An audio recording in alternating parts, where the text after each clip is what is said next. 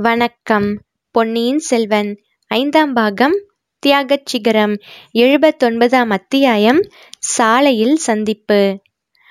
பொன்னியின் செல்வரின் முடிசூட்டு விழா விரைவிலேயே நடைபெறப் போகிறது என்று நாடு நகரமெல்லாம் தெரிந்து போயிருந்தது. மக்கள் ஒரே ஆர்வத்துடன் அந்த வைபவத்தை எதிர்நோக்கி காத்திருந்தார்கள்.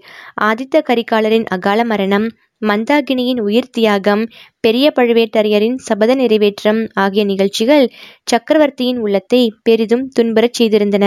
ஆயினும் ராஜ்ய உரிமை சம்பந்தமான சச்சரவுகள் ஒரு மாதிரி தீர்ந்து போய் அருள்மொழிவர்மருக்கு முடிசூட்டுவதை சிற்றரசர்கள் பொதுமக்கள் அனைவரும் ஒருமுகமாக ஆதரித்தது அவருடைய நொந்து போன உள்ளத்துக்கு ஓரளவு ஆறுதல் அளித்து வந்தது. தை மாதம் பிறந்தவுடனே நல்ல நாள் குறிப்பிட்டு பொன்னியின் செல்வரின் தலையில் சாம்ராஜ்ய பாரத்தை சுமத்திவிட்டு காஞ்சிக்கு புறப்பட்டு செல்ல சக்கரவர்த்தி முடிவு செய்திருந்தார். அங்கே தமது வீரப்புதல்வன் கரிகாலன் தமக்கென்று நிர்மாணித்திருந்த பொன் மாளிகையிலே மிச்சமுள்ள தம் வாழ்நாளை கழித்துவிடவும் தீர்மானித்திருந்தார். முடிசூட்டு வைபவத்தை அதிக ஆடம்பரம் இல்லாமல் நடத்திவிட வேண்டும் என்று சுந்தரச்சுழர் எண்ணியதிலும் வியப்பில்லையல்லவா? இந்த விஷயத்தில் அருள்மொழிவர்மரும் பரிபூரணமாக தந்தையின் விருப்பத்தை நிறைவேற்ற எண்ணியிருந்தார். ஆகையால் முடிசூட்டு விழா முடியும் வரையில் நாடு நகரங்களில் பொதுமக்களிடையில் அதிகமாக போவதில்லை என்று தீர்மானித்திருந்தார். கொள்ளிடத்தின் படகுத்துறையிலிருந்து தஞ்சைக்கு நேர்வழியாக போவதென்றால் திருவையாறு நகரின் வழியாக போக வேண்டும். அந்த நகருக்குள் சென்றால் மக்கள் அவரை சூழ்ந்து கொண்டு ஆரவாரம் செய்வார்கள் என்பது நிச்சயம்.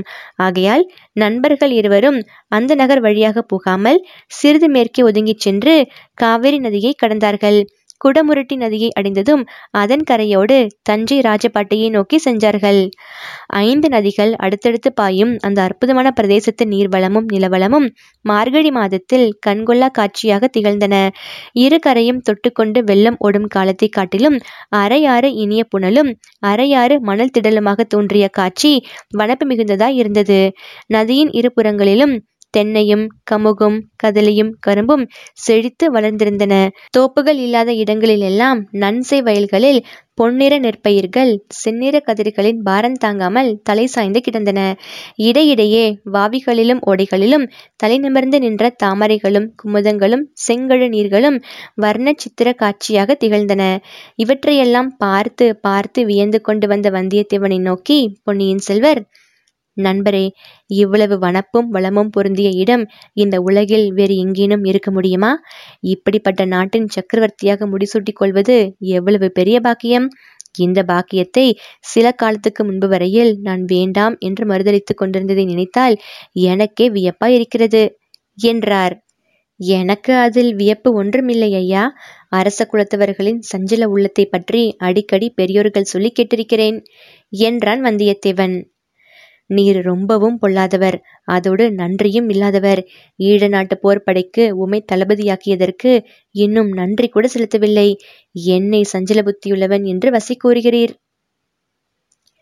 சாதாரண மக்கள் விஷயத்தில் வசியாக இருப்பது அரச குலத்தவரிடையில் புகழுக்கு காரணமாய் இருக்கக்கூடும் அல்லவா இன்றைக்கு ஒருவனுக்கு மரண தண்டனை விதிக்கிறீர்கள். மறுநாள் அவனை மன்னித்து தளபதி ஆக்குகிறீர்கள் இத்தகைய சஞ்சல புத்தியினால் அரசர்களுடைய புகழ் அதிகமாகத்தானே செய்யும்? ஆகா நம் மன்னர் எத்தனை கருணை உள்ளவர் என்று மக்கள் புகழ்வார்கள் அல்லவா? ஆம் ஆம். ஆனால் இன்றைக்கு தளபதியாக செய்தவனுக்கு நாளைக்கு மரண தண்டனையும் விதிக்கலாம். அப்போது ஜனங்கள் என்ன சொல்வார்கள்? நடுநிலைமை தவறாமல் நீதி வழங்கும் மன்னர் பெருமான் என்றும் மனுநீதிச் சோழரின் புனர் அவதாரம் என்றும் சொல்லி பாராட்டுவார்கள். பொன்னியின் செல்வர் கலகலவென்று சிரித்துவிட்டு அப்படியானால் உமக்கு அளித்த வடகப்பாடி ராஜ்யத்தையும் ஈழத்து சேனையின் தளபதி பதவியையும் நான் திரும்ப பிடுங்கிக் கொண்டால் உமக்கு அதில் அதிசயம் ஒன்றுமே இராதல்லவா? என்றார். அதிசயப்படவும் மாட்டேன் துயரப்படவும் மாட்டேன். இப்போது கூட தாங்கள் என்னை ஈழ நாட்டுக்கு அனுப்புவது எனக்கு பெரிய தளபதி பதவி தரும் நோக்கத்துடனா? அல்லது என்னை இந்த அழகிய சோழ நாட்டில் இருக்கக்கூடாது என்ற தேச பிரச்சனாக்கும் நோக்கத்துடனா என்பது எனக்கு சந்தேகமாகவே இருக்கிறது. உண்மையில் இவ்வளவு சாமர்த்தியசாலியான உண்மை எனக்கு முதன் மந்திரியாக்கிக் கொண்டு என் அருகிலேயே வைத்துக் கொள்ளவே எனக்கு பிரியமாக இருக்கிறது. ஆனால் முதன் மந்திரி அனிருத்தர் உமக்காக தமது பதவியை விட்டு விலக்கிக் கொள்வார் என்று தோன்றவில்லை. அது ஒன்றுதான் காரணமாயிருந்தால் நானே முதன் மந்திரி அனிருத்தர் அவர்களிடம் கேட்டுக்கொள்கிறேன். பொன்னியின் செல்வர் நகைத்துவிட்டு இல்லை வேறு காரணமும் இருக்கிறது என்றார். அப்படித்தான் நானும் நினைத்தேன். என்ன நினைத்தீர்? தாங்கள் இப்போதெல்லாம் மனத்தில் ஒன்றை வைத்துக்கொண்டு வெளியில் ஒன்று சொல்கிறீர்கள் என்று. வல்லத்தரசரே தங்களுடைய குற்றச்சாட்டை மெய்ப்பிக்க ஓர் உதாரணம் சொல்ல முடியுமா? நன்றாக முடியும். தங்களுடைய மகுடாபிஷேக வைபவத்துக்கு தை மாத ஆரம்பத்திலேயே நாள் வைத்திருக்கிறது. அது தங்களுக்கு நன்றாக தெரியும். அப்படி இருக்கும்போது சற்றுமுன் நம்மை பிரிந்து சென்றவர்களிடம் நீங்கள் இல்லாமல் என் மகுடாபிஷேகம் நடைபெறாது என்றீர்கள். அதை பற்றி நான் வேறு என்ன நினைப்பது? என்று கேட்டான். பொன்னியின் செல்வர் மறுபடியும் நகைத்துவிட்டு ஆமாம் முன்னையெல்லாம் நான் மனத்தில் தோன்றுவதை அப்படியே வெளிப்படையாகச் சொல்வது என்றுதான் வைத்துக் கொண்டிருந்தேன். வந்தியத்தேவரோடு சிநேகமான பிறகு மந்திர தந்திரங்களில் பயிற்சி பெற்று வருகிறேன் என்றார்.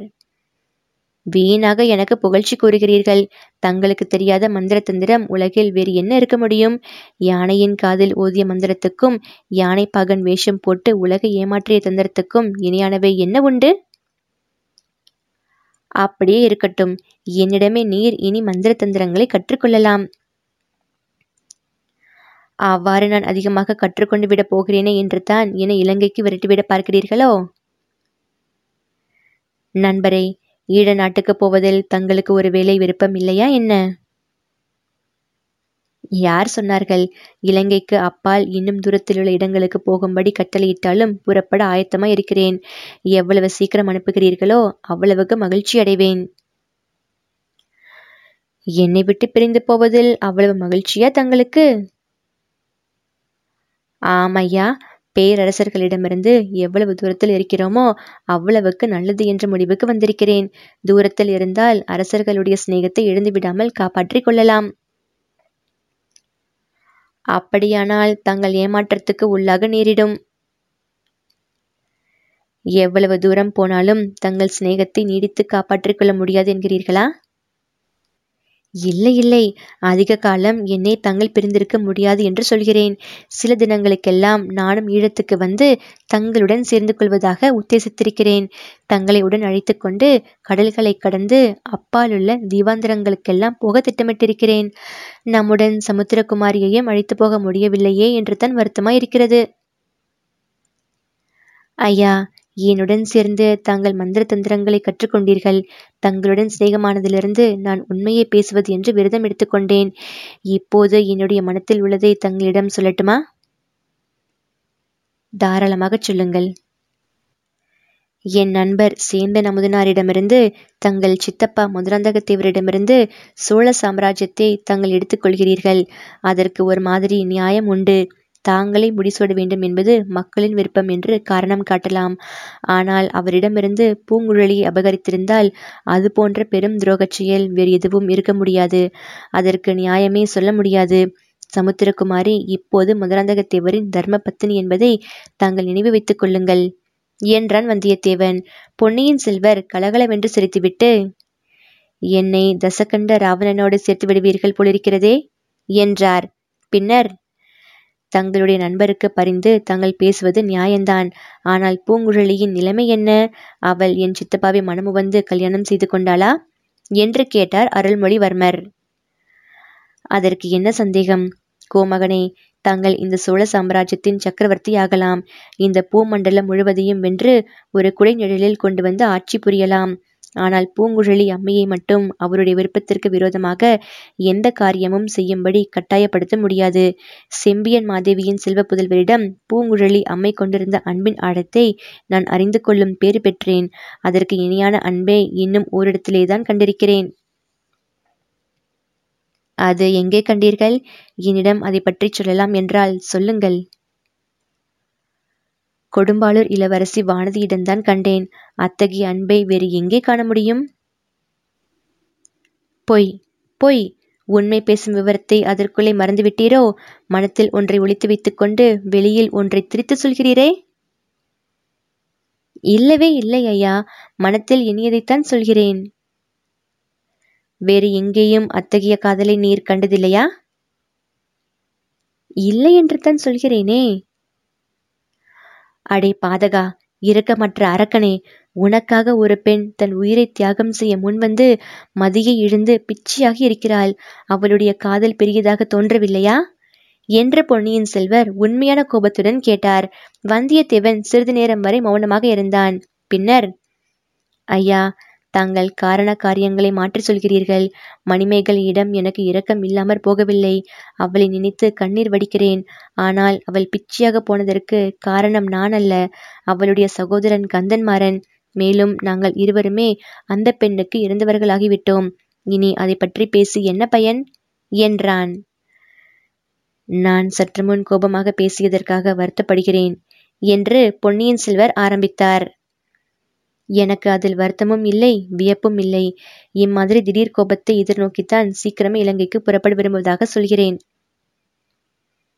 தங்களை இலங்கைக்கு அனுப்புவதற்கு இன்னொரு காரணமும் உண்டு என்று சொன்னேன் அல்லவா? ஆம் பிரபு. சில காலம் தங்கள் தூர தேசத்தில் இருந்துவிட்டு திரும்பி வந்தால் ஒருவேளை தங்களை மணிமேகலை அடையாளம் கண்டு கொள்ளலாம் என்று என் தமக்கையார் கருதுகிறார். தெரிந்து கொண்டேன் ஐயா. என்னை தூரதேசத்துக்கு அனுப்புவதில் தங்களை விட இளைய பிராட்டிக்கு அதிக சிரத்தை இருப்பதை தெரிந்து கொண்டேன். நாம் யாரை பற்றி பேசிக் கொண்டிருக்கிறோமோ அவர்களே அதோ வருகிறார்கள். என்று வந்தியத்தேவன் சுட்டிக்காட்டினான். குடமுருட்டி நதிக்கரையோடு வந்த அந்த நண்பர்கள் இருவரும் அச்சமயம் திருவையாற்றிலிருந்து தஞ்சாவூர் போகும் ராஜபாட்டையை நெருங்கிக் கொண்டிருந்தார்கள்.